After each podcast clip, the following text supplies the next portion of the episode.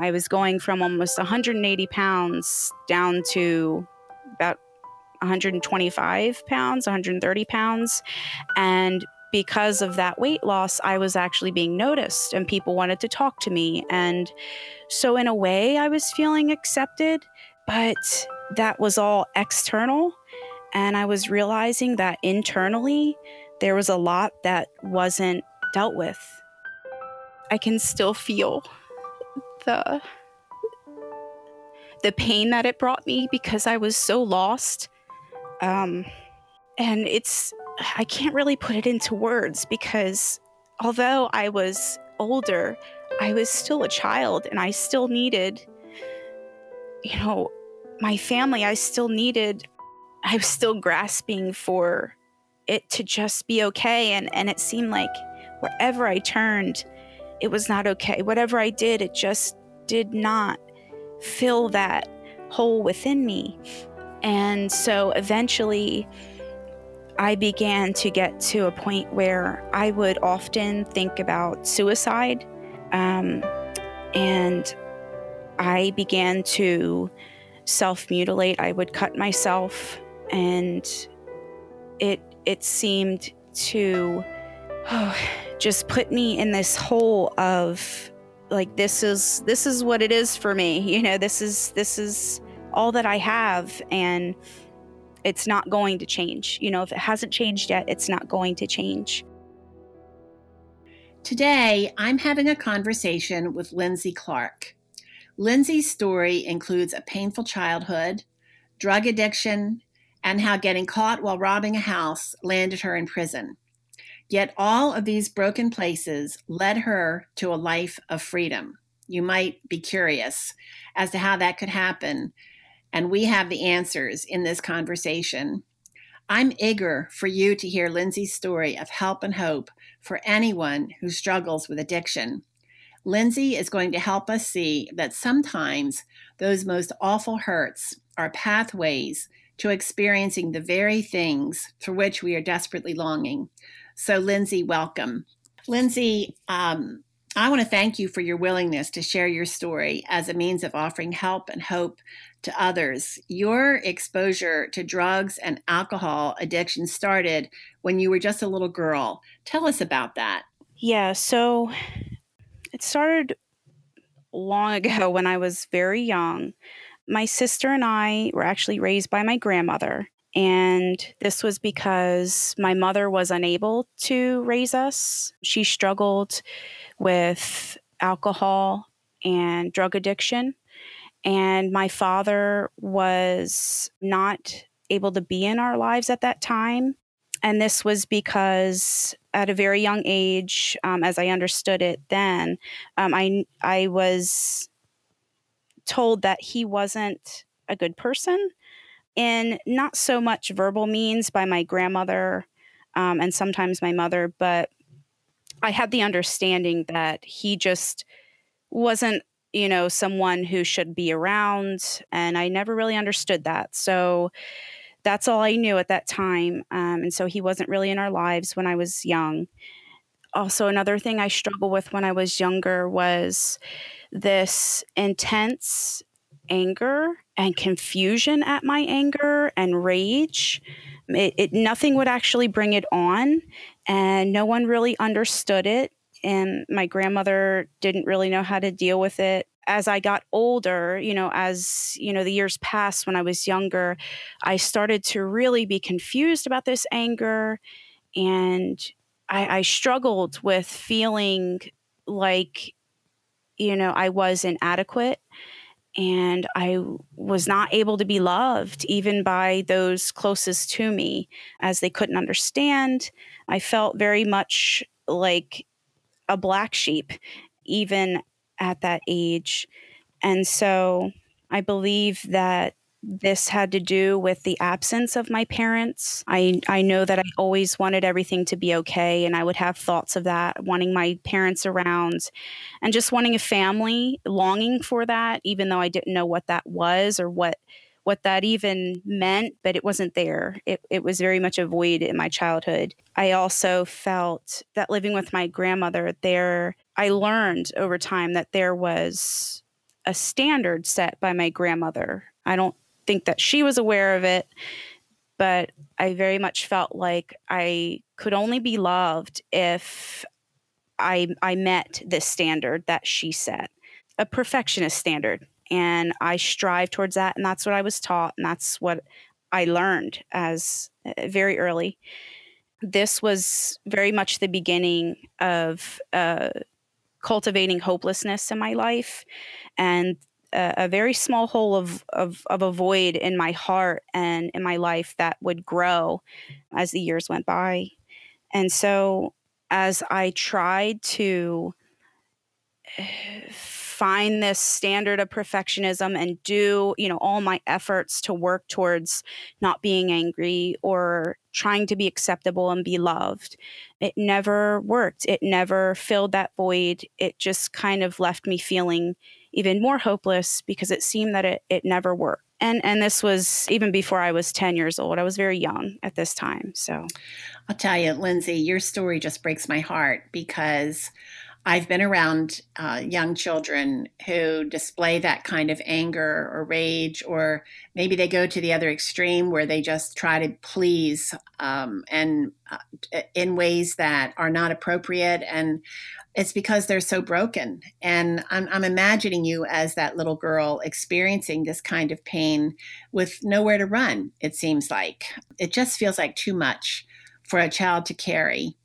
At nine years of age, something changed in your life, though. You went from your grandmother's home that was one with rules to living with your mom. Why don't you tell us about that? My mom struggled, you know, with her alcoholism and drugs, but she did eventually go to rehab and she went a few times but by the age of 9 she was doing well with it and well enough that I was able to move in with her. And so although she was no longer drinking when I first moved in with her she did begin to struggle off and on with alcohol still and on top of that, she had a lot of mental health issues, such as bipolar and depression. And with just me and her, and you know, the little apartment we were in, that's that was an exposure to that where I, I didn't know how to help her and I didn't understand what it was.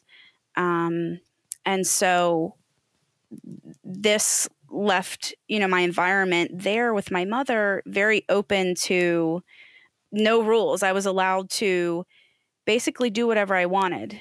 And this started age nine, like I said. And so I went from, like you said, I went from a household with rules and standards to meet and feeling like I had to meet those standards to be loved to the opposite of the spectrum, the, the way opposite extreme to no, no routine, no support, no stability, no security.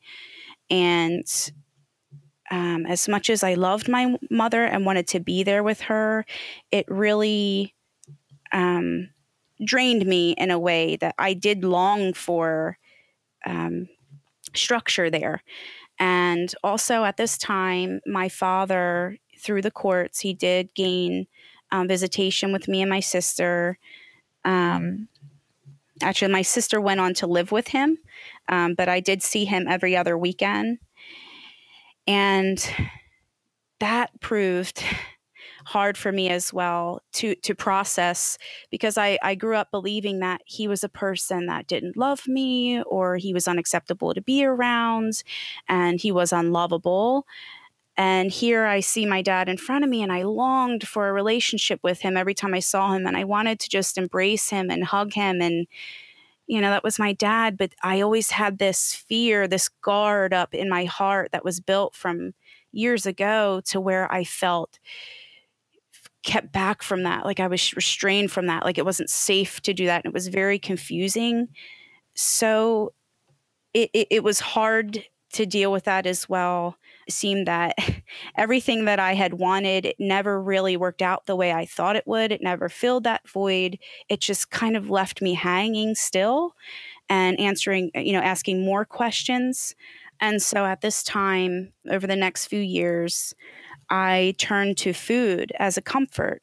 And so in my mom's house, I could, you know, eat whatever I wanted. I could ask for whatever I wanted. And food became, you know, that go to to to try to fill that void as it got larger and larger. And at that age, you know, when you're going from elementary school into middle school, it's it's a big time of, you know, finding yourself and you know, finding where you belong, you know, with the people you belong, your personality, you're growing and you're forming, you know, and to who you're supposed to be. And for me, it was actually a time of more rejection and feeling worthless because as I gained weight, I was teased and bullied relentlessly every day.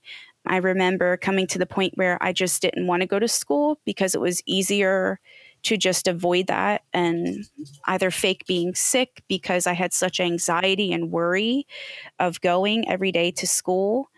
And I, I just wanted to be accepted and loved. I just wanted to grasp onto some kind of, you know, just to live. And it just still proved that all those efforts and all of my trying just it never happened it never happened the way that i had hoped it and it left me very very feeling very alone and hopeless um, my mom wasn't able to be there for me because mentally she was struggling with her own issues and so that was my time with at my mom's house and it just left the void even bigger for me. It just seems like so much for you to handle. And yet, one of the reasons I know you're telling your story is because you know that your story is not unique, that there are many, many young people who are in similar circumstances who are desperate to belong and desperate to be cared for, but it seems like no one is there. So, you're this little girl you're struggling to find your place. And middle school, you're right, middle school can be uh, hell on earth for a lot of kids. Uh, wanting to belong, everything that should have created safety for you seemed to have the opposite effect. So now you're a teenager and you bring all that pain into those teen years, which can also be very uh, tumultuous. How did you try to ease your pain during that season of life? Well, as a teenager, I was nearing, you know, adulthood. So I was able to try to do my own in finding myself. Whereas as, as a child, I didn't have the tools, you know, I didn't know where to turn to. As I was older and going into high school, I took it upon myself to lose weight, become healthy, and exercise because I wanted to feel good about myself. I wanted to belong. And so that's what I did.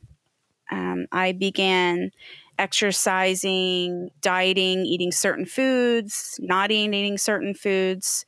And I just kind of did this on my own. But now that I look back, that became like an obsession and I did it to excess because once again, I was believing that this was it. This was what was going to make me be worthy of love and acceptance.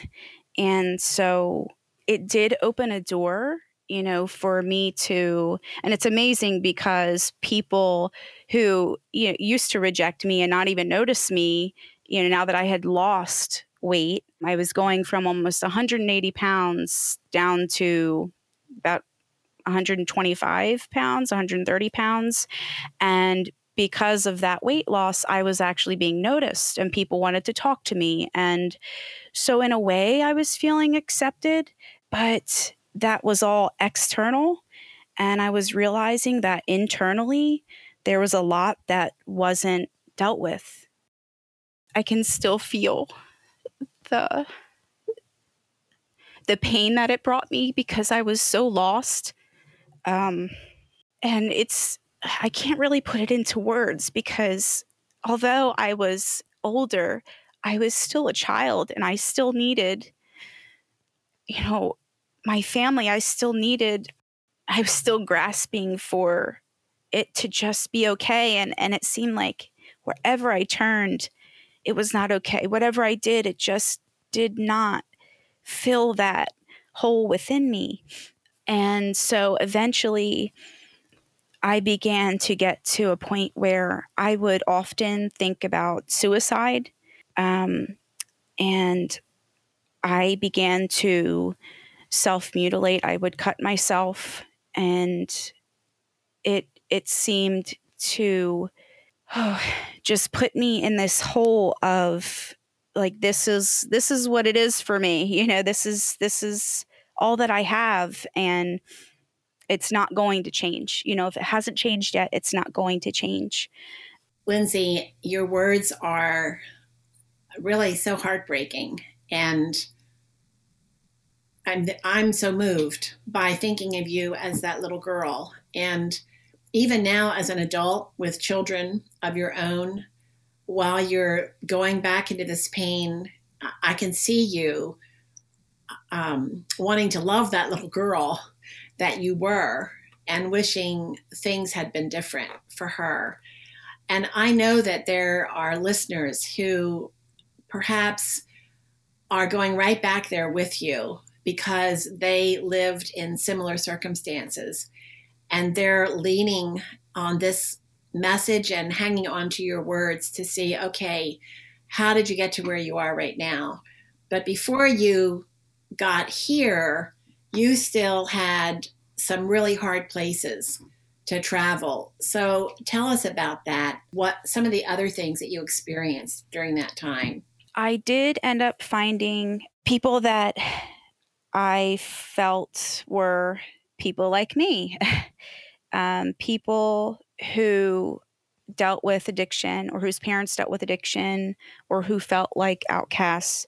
Um, and I found acceptance with them. And they were called juggalos and juggalettes. And I guess the best way to describe them was they were fans of a music group called the Insane Clown Posse. And so being with them, I didn't feel alone that much because I did still struggle with my thoughts of suicide and my issues at home. But when I was with them, I knew that they had experienced a lot of what I experienced. And to put it in words, they they were a mess just like I was a mess. And so we hung on each other for support. Through these people, I found my first boyfriend, and he actually introduced me to heroin. And at first, you know, I wasn't really sure what this was. I wasn't sure what heroin was. I wasn't sure what, how serious it was. Um, and it just made me feel like everything was okay, that I could conquer the world, that I was okay, that I was going to be okay. You know, I it it made me feel like as long as I as I'm taking this, I can take on anything and I'm going to make it through. This was what I was I thought I was searching for my whole life was this feeling of adequacy and um strength and acceptance and being lovable. But it turned out that this was just the beginning of a downward spiral and it just kind of hit me out of nowhere after this point of my life. We have uh, several interviews in our Help and Hope audio library on our Mark Inc. website that um, also are stories about addiction and breaking free from addiction, but only after drugs have been so destructive one of our guests, uh, I asked her, why is it that a drug addict is willing to just destroy everything in their lives in order to have that next fix? And she said that a drug addict is always chasing that first high, that feeling of euphoria, that all is right with the world, which is really what you just described, it seems like. It seems like heroin filled that in your heart, at least temporarily. But what happened next? Was heroin really enough? Well, in 2007, um, I was 21 and I gave birth to my first son, Anthony. And during this time, um, during my pregnancy and the first few months of my son's life, I I didn't use drugs. I wasn't smoking. I wasn't doing anything like that. Um, but a few months after my son, about three to five months after my son was born, I relapsed. And at this time, once again, I was very alone, and my addiction became much more than heroin, but I was also using crack cocaine. And this just led to day after day of yeah, chasing this drug, chasing this high. And it's not so much that we set out willing to destroy our lives, or at least for me, I was very much hopeless, even at a time where I should have been enjoying my newborn son and loving being a, a, a new time mother. I still felt that void inside. And I used drugs to fill that void because at that time I felt that that's that's all I was worth and that's all I was going to get out of life. And so in 2008 about a, a year later I went on a binge using crack cocaine and that lasted for a few days. And I remember being in my room at the in the early hours of the morning and I ran out of the drug and reality started coming back to me and I was just so disgusted with myself and with where my life was and realizing that all that I had longed and hoped for since I was a little child I I had not gained an inch towards the life that I wanted and so longed for. And I have this little baby that's depending upon me. And I couldn't be there at all. At all. I was just so disgusted with myself and ashamed. And once again, the thoughts of suicide ran strong. And despite having my newborn son in the next room and my mom in the house, I went and got a bottle of sleeping pills and I went to my room and I put on music and I just took a bunch of the sleeping pills, hoping that this would be it, that this would release me from my anguish of just never being good enough, never being worthy, never having the motivation or the determination to do better or to get better never having joy you know this this was going to release me from that and everything was going to be okay then. It's amazing because i look back now and i realize that even before i knew who god was by his mercy he he worked in in my life and as I was sitting there and feeling myself kind of just floating away and losing, you know, sense of reality, my phone rang and I picked up the phone. I don't know why I picked up the phone. I I can't answer that. I don't know if I was too out of it. Um, but it was one of my old friends, Mary was her name, and she could tell by the sound of my voice that something was wrong. And so I'll, I would learn later um, that she had shut down the store that she was working with, was working at, um, and she came straight to my house um, and took me, rushed me to the hospital, and there they had to stabilize me, and she stayed with me the whole time. I wasn't allowed to leave. I had to go to a psychiatric ward, which they did take me to the Wilmington psychiatric ward. And I stayed there for eight days. And I still just felt that hopelessness. They didn't do much about it there. And after the eighth day, I was released and I went home and I went straight back to the drugs and my addiction. You know, Lindsay, as I'm listening to your story, it's almost like a domino effect where, um, you know, the first domino falls where you're born into a family where there's so much brokenness. Then you uh, go through school and you're bullied and you're tormented, and that's another domino. And then having your father re-enter your life and uh, just one right after the other. And so drugs chasing that high i mean just the fact that after being in the psychiatric hospital for eight days you went right back to the drugs has to communicate to people how difficult this is and how hard this is once you are addicted. I mean like you said you had every reason to enjoy life, but you couldn't. There was because the inside was broken. But an addiction, you, you have to be able to support it somehow. You have to be able to pay for those drugs. So, how how were you able to support that addiction? Yeah. So, shortly after um, I was released from the hospital and jumped back into my addiction, I met my second boyfriend, and from the very beginning, our relationship was based on drugs, heroin. And so we both were not working.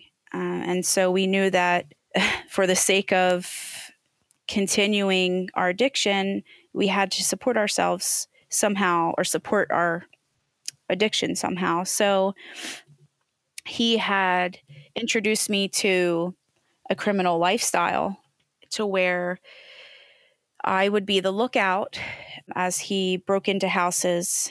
And that was the way that we thought we could support our drug addiction. We would steal people's possessions or money or whatever we could find and then go to pawn shops and pawn them. Um, and that's how we stayed high from day to day. And so as this spiraled down deeper and deeper into this into this lifestyle, I believe that I can't remember how I found out, but I know that there was an investigation with the police to where they were looking for us. And so when I was made aware of that, I left my home completely. I left my son. I left everything and went on the streets homeless. And we lived in Wilmington and also Philly, Philadelphia. And so being on the streets and sleeping in abandoned houses and um, not eating, you know, because all of our money mainly went to drugs, this just drained me physically, emotionally, mentally. I mean, if I wasn't already drained, this just brought me down so low. And I still remember thinking, you know, as long as I have the heroin, I, you know, I'll, I can do this. I can take one step in front of the other. I may not know what tomorrow brings, but as long as I have, you know, my heroin, it's going to be okay. I'm going to make it and you know here i am homeless on the streets.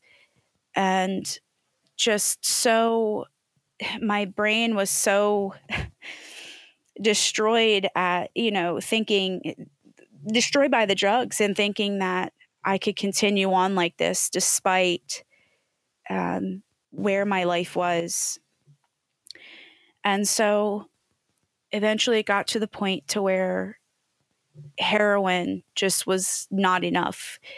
I became so tired of trying to find the means of getting heroin and finding the means of getting the money and transportation.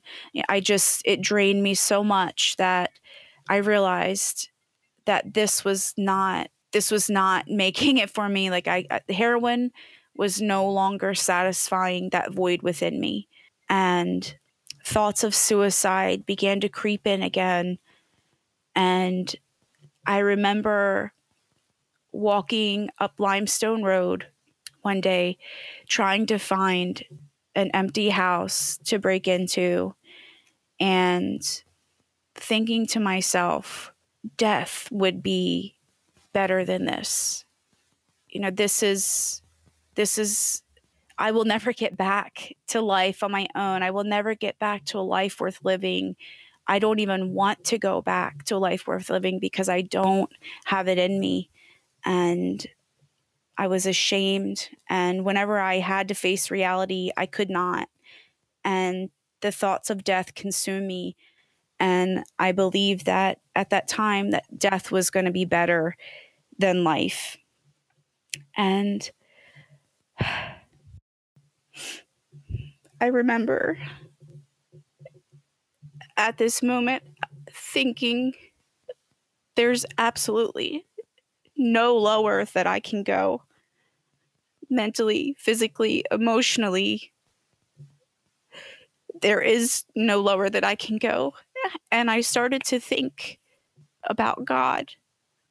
And I had no idea if he was real or not.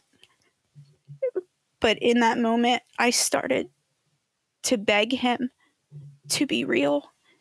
And I remember thinking in my mind, please, you have to be real because I will never save myself. But if you're real, I need you to save me.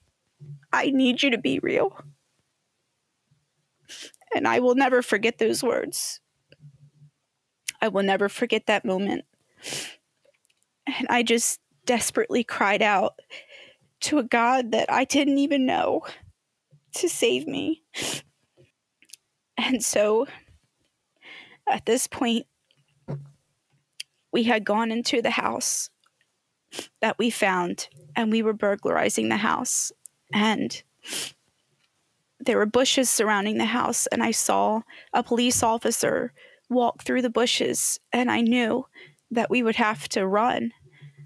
Um, but for some reason, we stayed in the house and we went down into the basement part of the house. And eventually you know with canine units and multiple officers we had been found and arrested. And i was taken to um, baylor women's prison. And so at this time I was still in that same mindset of how am I going to get out of here? You know, how am I going to get back to my heroin? You know, I, I have to get out of here and get back to that. Little did I know, being incarcerated, getting arrested, and being incarcerated was actually an answer to prayer. You know, as I'm listening to you describe so clearly what you experienced. I'm thinking about the emotions you had. And I mean, even when you're hiding in the basement and knowing that it's over, that you're not going to get out of this one, I'm thinking your story should be a movie or a book because I think that a reader would be on the edge of her seat wondering what's next. You know, how could you say that incarceration was an answer to prayer? So I, I really like to hear an answer to that question. How was incarceration an answer to your plea to God that He needed to be real for you? Well, it was about a week into my incarceration, and um, I had just been hit with the information from one of the detectives that not only was I faced with the four charges that I was brought in on, but there were 73 other charges that were added to my um, sheet of charges. And I was just devastated. I knew that I was not going to be going anywhere for a long time. And I remember going back to my room and I was sitting on my bed, and a woman came up to me that I had seen in the unit. Like I had seen her during that past week, but we hadn't talked before. Um, she had come up to me with a Bible and she told me, This is for you. Um, I marked out some scriptures with paper and just in case you wanted to read it. And so I took it from her, and I'm thinking, you know, not really thinking much of anything about it. But sitting there, I mean, I had I really had nothing else to do. So I opened the Bible and I'm sitting on my bed and I started to read the Bible. And I in that moment I remembered my prayer. I remembered my desperate plea to this God that I didn't know. And as I read, it's as if scales fell from my eyes and a light bulb came on, and I started to cry.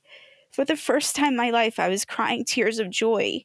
And I said out loud, You're real. You're real. You answered my prayer and you're real. And I don't I don't know how I knew. I just knew when I read the word, I, everything just came rushing at me and I was so filled in that moment knowing he he's real. This is this is the answer. He's the answer. And I know it in my heart and in my soul. I knew it. And for the first time in my life, my soul was satisfied. And from that point on, um, I spent two years and nine months incarcerated. And without really having anyone to minister to me and without really having the freedom to do, you know, what I wanted to do or see who I wanted to see, of course, the Holy Spirit ministered to me in the word, in prayer, um, and I grew so much during that time. And so by September of 2013, um, it was time to leave there. I was released to come home. I can imagine that day that you walked out of the prison and to go home, but would things be the way you wanted them to be? You're leaving the prison a different person than when you walked in. So, but tell us about some of the things that happened in prison that you consider treasures or evidence that the Lord was with you and answering your prayers for help. Yes. So, when I first got incarcerated, um, I was told that I was five months pregnant with my second child, Chloe. Um, she was born completely healthy, and through prayer, God had answered another prayer in providing my cousin to care for her until I was able to come home. And my mom took care of my son, Anthony, also until I was able to come home. And during my time in jail, I had such a zeal, you know, for the Lord. And I shared that with my family. And the response I got wasn't what I thought I was going to get. They were very much in line with thinking, okay, well, this happens to everyone who goes to jail, that you find Jesus when you're in jail. And so that was a little discouraging for me. But I just began to pray to God um, that He would provide me with in, friends and family with that that had a love for him like I did who I could fellowship with and grow with. And so, yeah, with my family rejecting, kind of rejecting my faith as something that was so serious, that was, you know, the focal point of my life now, it, that's what led me to praying for that. When I had come to the end of my incarceration, about in the last six months of my stay, I was at the Women's Crest, which is an inpatient drug treatment facility. And there was a volunteer couple that would come in, and I would go every time they came in every week that I could. So I remember them asking for us to pray for their son who also struggled with addiction. And so a few months later, um, about two months before I was supposed to be released to come home, their son actually came in and was there one night during the Bible study they held, and he got up to share his testimony about how he was saved and how God had pulled him from the pit and released him from bondage to addiction. And through him, through this time of him giving his testimony, he and I locked eyes and we realized we knew each other from our past. And it turns out that he and I had used drugs earlier. Um, his name was Doug Clark. And after he was done giving his testimony, I went up to him and we were just both so amazed that we knew each other before Christ and now we could see each other after the work that he had done in our lives. Um, and it was just an amazing answer to my prayer. I mean, how perfect was that, you know, that I could share in that and just praise God for the work he had done in his life also. So, once I was released a couple months later, um, I started attending Bible studies at his parents' home. And so as I attended Bible study and got to know Doug more, we became best friends. And before we knew it, um, we had fallen in love. And we both realized that God had brought us together for his purpose. And so his parents also went to another prison called the Bo Robinson facility in New Jersey. And his mom asked me if I wanted to come and share my testimony with the women there. And of course, I jumped right on that. So, you know, to share my hope in Christ with them was you know, just an honor for me to be able to do. So we all went, and this was March 4th of 2014. And I gave my testimony and at the end of my testimony, I had asked if anyone had any questions or, you know, anything they wanted to say or share. And Doug raised his hand and said he had a question. And he comes all the way up front. And of course, I'm thinking he's going to do something silly. I wasn't sure what he was going to do. But as he came and stopped at the front, he knelt on one knee and he proposed to me. And so we were married on June 9th of 2014. And I have to say that, you know, still to this day, just looking back on all those events that happened, even from my very, you know, the beginning of my life, I can just see God, you know, in all of it.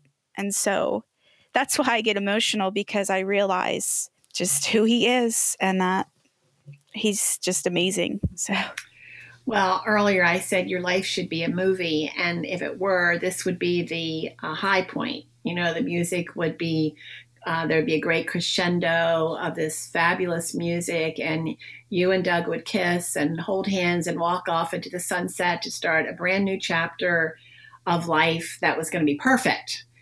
But we know that's really not what always happens. In fact, it rarely happens. Um, so, what were some of the struggles? That are residual con- consequences from your drug addiction?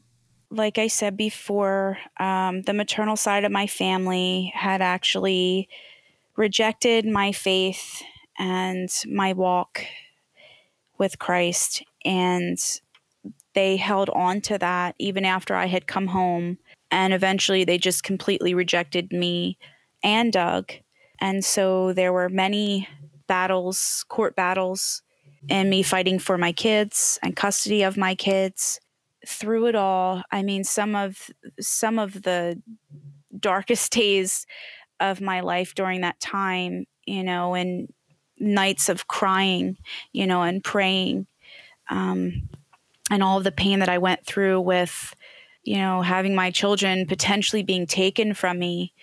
Um, god was just doing an amazing work there. And through every court battle, every court case, every court date, God fought on our behalf. And it strengthened my faith so much because we were having people come against us with, you know, slandering our character and lying about us. I mean, it was, we were fighting against things that just weren't true. And we had to trust the Lord. And he just proved to be faithful again. And today, um, Anthony and Chloe are in my custody, and Anthony has been adopted by Doug. And we gave birth to our third child in September of 2016. And his name is Zeke. Through that, God had gave me the opportunity, He's given me the opportunity to raise my child from infancy and be the mother that I wasn't allowed to be and I couldn't be with Anthony and Chloe. So through all of this, it's just he's oh, I just I I look back and I'm like I I never thought I would have made it here. I desired for this. And God has blessed me richly and I did nothing to deserve it. But He has just fulfilled everything that He's placed within my heart and being a mother and being a wife and oh, being happy and accepted by Him and having worth in His eyes. And so now, where I'm at with my life is I am a mother and a wife, but I also go to school and I'll be graduating in spring of 2019 um, with a major in Christian counseling. And I have a heart for people who suffer with addiction and depression. I don't know where the Lord, you know, I don't know where He's going to lead me, but that's the desire that's in my heart now. And although, you know, I still go through struggles every day and, you know, we still face court in the future, I know who he is who he says he is. And it just now I can look toward the future and I can stand in the present by his grace and know that he is who he says he is and that it will be okay and that I can go forward rejoicing. So it's a beautiful thing. I'm Sharon Betters, and you have been listening to this powerful story that is part of our Help and Hope audio resource library that is produced by Mark Inc. Ministries. You can find more stories like Lindsay's when you go to markinc.org and click the Help and Hope link. In fact, not only has Lindsay shared her story, but you heard her talk about her husband Doug, and Doug has shared his story with us through Mark Inc. Ministries. So you can find his story on the Mark Inc. website as well. You'll also discover many, many free resources that offer help and hope to hurting people, each one designed to address those really painful places that are often experienced in isolation and where we desperately need someone ahead of us in the journey to call back and to offer us the help and hope that we so desperately need. You can go to markinc.org, that's M A R K I N C.org, to find these resources, but you can also contact us for help and hope. If you would like to speak with Lindsay or Doug, if you leave a message through our website, we will respond quickly and put you in touch with them. We appreciate so much that you have listened to this story, and we pray that as you have listened, God will use it to offer you the help and hope that only Jesus can give.